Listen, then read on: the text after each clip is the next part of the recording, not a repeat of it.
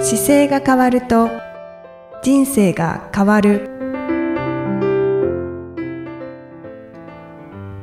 こんにちは姿勢治療科の中野孝明ですこの番組では体の姿勢と生きる姿勢より豊かに人生を生きるための姿勢力についてお話しさせていただいてます今回もゆきさんよろしくお願いしますこんにちは、いきみえです。よろしくお願いいたします。今回は、はい運動のお話ですね。。はいいそうなんです運動の話なんですけどはい。よくあの僕診療中にあの人間って動物なんですよっていうふうに伝えることがあってはい。で動物って考えた時にこう犬とか猫を飼われてる方も多いからはい。犬と猫と一緒なんですけど、あの、人間、犬が、飼ってる犬がもし走れなかったらどうですかっていう言い方をしたりするんですよあね。あ。はそいうそう。いや、走れない犬はちょっとっていうふうに大体お答えにな るそうです よね。なんですけど、やっぱり今、あの、現代の日本なんかだと、やっぱり走れない大人って結構たくさんいうて、ーん。で、子供はまあ学校で走ってるからよく走れますけど、走れますかって手挙げた時にちょっとって多分躊躇する方はたくさんいると思うんですよ。はい。で、その段階でやっぱりちょっと、あの、運動能力というか健康に関しては、一個赤信号がつき始めてるのうで、ーん。走れるのが人間なんですよね。そうです、そうです。そうです。走れるのが人間ですね。はい。で、走るって言っても、そのすごいダッシュで走らなくてもいいんですけど、先日も、えっと、日本人で、世界一のアイアンマン、あアイアンマンで世界一高齢でなってる方が見えるんですけど、うん90歳でちゃんと走られてますしね。すごいですね。あの、は、半分のアイアンマンでしたけど、ハワイで、えっと、先日ゴールされてて、僕最後のゴールシーンは、あの、動画見せてもらいましたけど、はあやっぱりちゃんと。走られてて、はい。で、あ、90歳でも走れるんだって思っいてや、ー、素晴らしアイいアン。それハーフアイアンマンなんで21キロは走ってると思います。いやー、それでも、はい。すごいです。はい。だから、あ、やっぱり走れるんだなっていうのと、その方がトライアスロンを始めたのが70歳からなんですよ。そうなんですそうね。なんですよ。あの、水泳はちょっとやってて、ジョギングもしてたけど、あの自転車がかっこいいから乗ってみたいっていう気持ちから70歳で始められたんですよね。素敵。 稲田さんっていう方ですけど、その方が今、世界の頂点になって、はいこう、年齢としては、はい。もう90歳からっていう枠作られちゃったんです。今までいなかったんですけど、はあ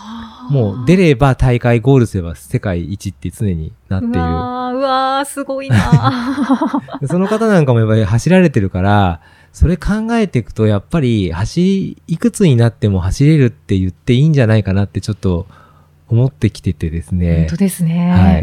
だから運動しないとこうまずいですよって、まあ30代、40代、50代の方にはい。伝えると、大体答えがね、二つに分かれてて、はい。一つは、あの、どこで聞いてるのか分からないですけど、必ず1日1万歩でいいですかっていう。それよく聞きますね。うん、そうなんです。あの、はい1万歩はまあ確かに1万歩なんですけど、1万歩でいいですかっていう方と、あとは、どうすると私が今から走れるようになりますかっていう伝え方してくれる方と、はい。両方見えて、おーで、もちろん後者の方に関しては、もうどんどん走れるようになっちゃいます。あーそういうものなんですね。はいもう本当にね、そんな難しくなくて、あの、やっぱ順番にやっていくと走れるようになっちゃうんですけど、はいやっ。ぱり1万歩神話になってると、1万歩が運動だって思っていると、そこから脱出できないのでうー、んあくまでこう自分が歩くっていうことの中で運動を作ろうとしてるんですけど、走るっていうことに対してやっぱりコンプレックスというかブレブレーキがかかっちゃってるんで、あー抵抗そうがです。そこが消えてくるとすぐ外れて歩けるんですけどね。でもやあーっぱり30代、40代、50代ぐらいの方が1万歩歩くっていうのは実際大した運動じゃないんですよ。うーんやっぱりあ90歳の方が1万歩歩くっていうのは歩くのが難しい状態から1万歩だといい運動にはなってくると思うんですけどはい。歩き方もなんかそ相当早歩きにするとか力を入れて歩くとかにしないと、うんあの運動にはならないのでやっぱあー30代40代っていう年齢考えたらまず走れないとまずいしそこで走れるようになってると先が全く別の世界になるので。うん1万歩は負荷にならないんですね、そのならない30です代、ならないで40す代、50代。僕なんかだと1万歩全然負荷にならないです。そうですただよの移ね。動なので、 はい。でも、ほとんどの方が、はじめ、例えば3000歩しか歩いてない方が、1万歩歩いた時に、まあ、1週間、2週間は、 1万歩歩くまで運動になるんですけど、はいその後慣れてくるから人間って慣れるんですよ。うん、そうすそうるともですうね。全然運動にはならなくて、それもう目安は心拍数で見るとすぐわかります。ああ。心拍数が上がらなくなってきてるので、どんどん歩いてる時の心拍数が下がってくるんですよね。うんうん、あ、もう一目瞭然ですね。なんかちょっと運動っていう意味でいくと、走、えっと、喋ることが、ちょっと苦しいかもって思うぐらいまで心拍数が上がってほしいので、そうするると、健康な大人が運動としてやると、まあ、エアロビクス的な運動でもいいんですけど、やっぱりちょっと息切れるかなっていうところに行かないと、はい。そこまではいかないので、うんうんうん。そう考えると走れるようになっちゃった方が結構手っ取り早いので、そうですね。はい本当だ。はあ。そうなんですよ。だかこらの、二つの会話で全然違ってくるんですね。そうなんです、そうなんです。なので、ちょっとやっぱり走れないと思ってる人も走れるようになっていただければ、あの、どんどん先が変わってくるので、はい。はい。そっちに行ってほしいなと思って。そうですね。 まずはちょっと考え方をどうすると走れるようになるのか。そうですね。に持ってった方がいいですねそうです、そうです。もう本当に、あの、よくこの番組にはおつ伝えてますけど、ちょっと、あの、なんだろう、赤信号が点滅し始めて、あ青信号が点滅して赤になる瞬間の時に間に合わないから走るっていう距離あるじゃないですか。はい。あの距離ぐらいだけ初め走って、で、また歩いて、ままた走ってって繰り返していくと、やっぱり、そのうち走れるようになってくるので、は、ああ、徐々に徐々に。はいい。徐々に徐々に。もう、あの、本当に、毎月のように走れる方が僕見てる方では増えてきて、おー、そうなんですね。わ、いいことですね。すね。はい。あの、今度、今年の10月に企画しているあの、東海道53次はい。の企画が、ちょっといよいよ構想がだいぶ見えてきて、あはい。はい。ちょっとずつ近づいてきましたね。そうなんです、そうなんです。あの、10月9日からに日本橋を、ちょっと、あの、初め一気に8日間で行こうと思ってたんですけど、あはい。 8日間で一気に行こうとした時に、並走してくれる飛脚の方が、あの、土曜日と日曜日に集中しちゃって、うん。平。日が、あの、来れない、行きたいけど来れないっていう方が多かったんで、はい全部日曜日にしてみようと思ってですね。あなあ。ので、日本橋からじゅ、その代わりちょっと前倒しになって、10月9日に日本橋スタートして、はいそこから、えー、同じ区間ごとに8区間に区切って、はい。毎週日曜日に、あの、走っていこうとしてます、今う。ん。はそしたら、ね、一緒に走れる人がそうです大ね。幅にだか増えら、そうですあね。の、一区間全体でその日の1日で走る量がだいたい60キロから80キロぐらいあるんですけど、はい。でもそこ全部じゃなくても本当に一区間が5キロとか10キロっていうところもあるので、はいまあその区間だけでもいいですし、うんうん場合によっては家の前に通ってるから、そこから行きたいところだけでやめてもらっても全然いいですので。あー いいですね。お気軽にはい参加してもらでないんかたいってい、う。まあ一応、飛脚の企画なので、ちょっと若干は走るんですけど、はい7分半ぐらいのペースって走るんで、うんうんあの、は今走ってる方に、だとすぐ7分半ってイメージがつくかもしれないですけうんど、はい。 1キロを7分半で走るようなペースなので、まあ決して速くはないし、そうですね。はい、初心者が走るレベルです。ジョギンそうグですそうでっすていう感じですよね。なので今この番組をお聞きになった方が、走ってないですっていう段階からでも十分間に合うので、はい。で、どうしたのって言われたら、中野先生の東海道53次に走ってみようと思ってって言っていただければ、はい。何それっていうのから、ちょっと走る方が増やしていければいいなと思って。ああ、いいですね、周りの方にもお声掛けいただいて。そうなんですよ。なんか、だから走って移動するっていうことをする練習としては、なんかそういう意味がわからないようなイベントがあった方が、あの、ちょっとモチベーションになってきっかけになるかなと思って。そうですね、はで中野先生と一緒に走れるっていう。そうですね。はいよく僕、初めの区間からその終わりの区間まで行って、もし、雨が降ったりとか、大雨になった場合は、あの、僕の自分の感覚でやめようと思うか、はい走るかわかんないですけど、でもやめちゃった場合は、あの、どっかでまた逆戻りして、それ8日間全部予定組んでくんで、はい。なので、この区間の日はここ走りますって一応出していくので、と走れなかった区間は、京都まで終わってからまたどっかで戻って歩行します。ああ、そういうスタイルで。にしようかなと思ってて、そしたらどっかで終わるから、はい、ははいい、例えば、うんいあの、1日目は OK でした、2日目全部雨だからやめましたって言ったら、2日目の区間を最後京都まで終わった後に、またそっち行けばいいのかなと思っておー、おーおーおー次の日曜日に延期そすうるですそうですっていうわけではなくて。次の日にすると、その後が押しちゃってるので、ここを開けときたいと思った方が多分あ走れなくなっちゃうかなと思っあて、そうですよね。予定されてる方が。そうなんですよね。なので、なるべくこう、なんか人生の中に走ってみるっていうのを入れてもいいかもって思う方が増えてくれると一番いいなと思ってて、そうですね、はいこれをきっかけに、ちょっと走るっていうスイッチをそう押してもらいたいですそね。れがなんか出てくると、なんか楽しい、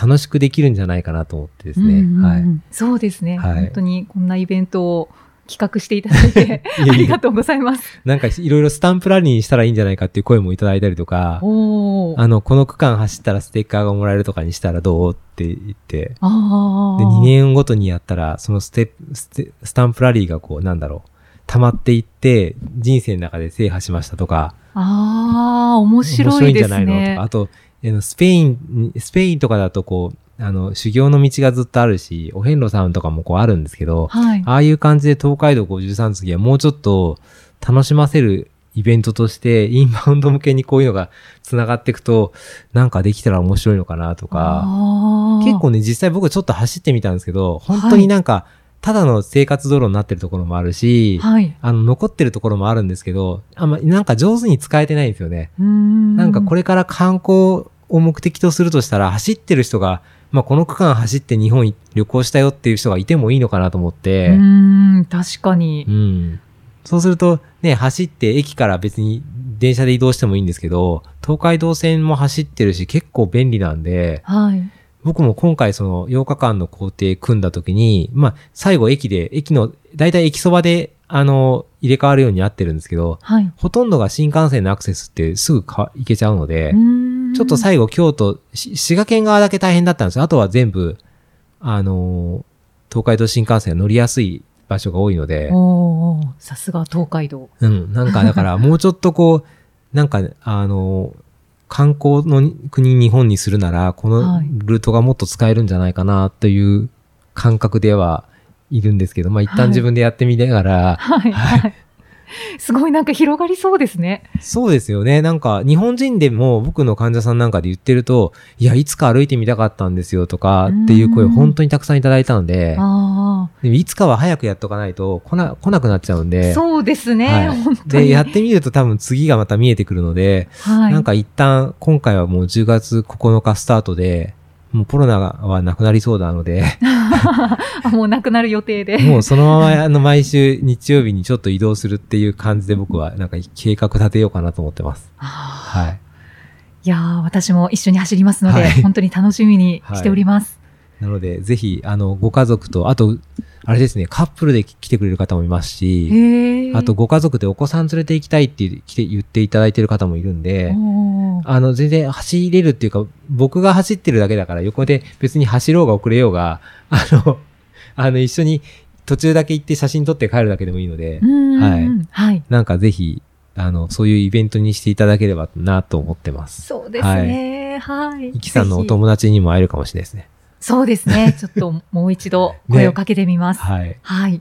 という形で、えー今回はあれですね、とりあえず、まず運動してない方からは、あの、頭の中で1万歩と思わずに、はい。あの、どうしたら走れるようになりますかっていう思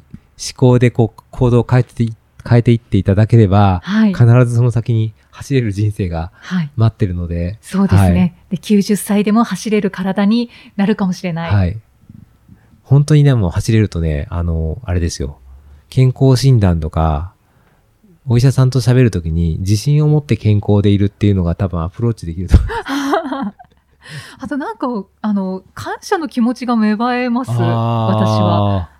え、それ走ってる途中ですか走り終わった後に、あうん、今日もちゃんと走れる体あだあってー、いう。確かに。ね、ありますよね。はい。うん、それはありますね。あの、走りながら、走禅っていう禅の方法があるみたいで、へえ。走りながら禅をするっていうので、その自分のあの体に感謝するっていうのは、湧き起こってくる感情ですっていうふうにおっしゃる方がいますね。ああ、そうですか、うん確かに湧き起こあってきまのすね。、長い距離だと特に、あの、砂漠とかのあの250キロとかも長いですけど、ああいう時は本当に、あの、よく、よくわからなくて泣く時ありますね。あー フルマラソンがそうでした、そうですね。私も。、ああいう、だからら、でもなんか多分脳、脳、人間の体って脳がこう動かすときに全身動かすじゃないですか。その時はにいやっぱり脳が走れるように体作ってるので、そういう意味では一番パフォーマンスが高い状態なのかもしれないですうね。ーん。面白いですね。日本の足でこうバランス取りながら移動するって結構難しいことじゃないですか。はい、はい。走れるロボットってまだそんなに多分ないはずなので、そうです、ね。歩くのは頑張ってるけど、それをいろんな地形に合わせて自分で走っていけるっていうのは、やっぱり相当すごい能力だと思います。ああ、そうか、は 結構普通にやってる感覚はありますけど、うん、あの高度な技術なんですね。平地だから平簡単に見えるだけで、ちょっと地形変わってくると、本当にあのびっくりしますよ、あ僕。ートレイルなんかは本当に、なんでここが走って降りれるんだろうって、見て思いますもんね。あああ、そうか。の、木のこう階段とかあるじゃないですか。はい、あの、泥が置いてあって、一は段いずつ手で作った木の山の階段、ありますねありますよね。滑りそうなやつとか。はいあれもでも滑らずに降りてきて、なんか飛んで次のとこ行ったりとかできるから、すい。ごいなと思いますね。ああ。なんでここに着地してこっち行けるんだろうとかって頭の中で考えながらはいやるんですけど、やっぱりもう自動にオートマチックで動いちゃうからあれですけど、うんでも手のバランス取ってたりとか、うんあの、お降りる時に手が上がってたりとかって、やっぱりいろいろ細かいことを自分の体でしてるので、あーしかも自動でですよそうね。そうそうそうです。だからすごいなって思いながらいつも走ります、ね。 自分の体だけど。はいまあそんな面白さもあるので、はいぜひ、あの、この番組の方が走り始めたりするといいなと思ってます。そうですね、はい本当に、はい、はい一緒に、あの、たくさんの人たちではい。走りましょう。はい。はい、じゃあまた次回もイキさんとお送りしていきたいと思います。ありがとうございました。ありがとうございました。この番組では姿勢や体についてのご質問そしてご感想をお待ちしております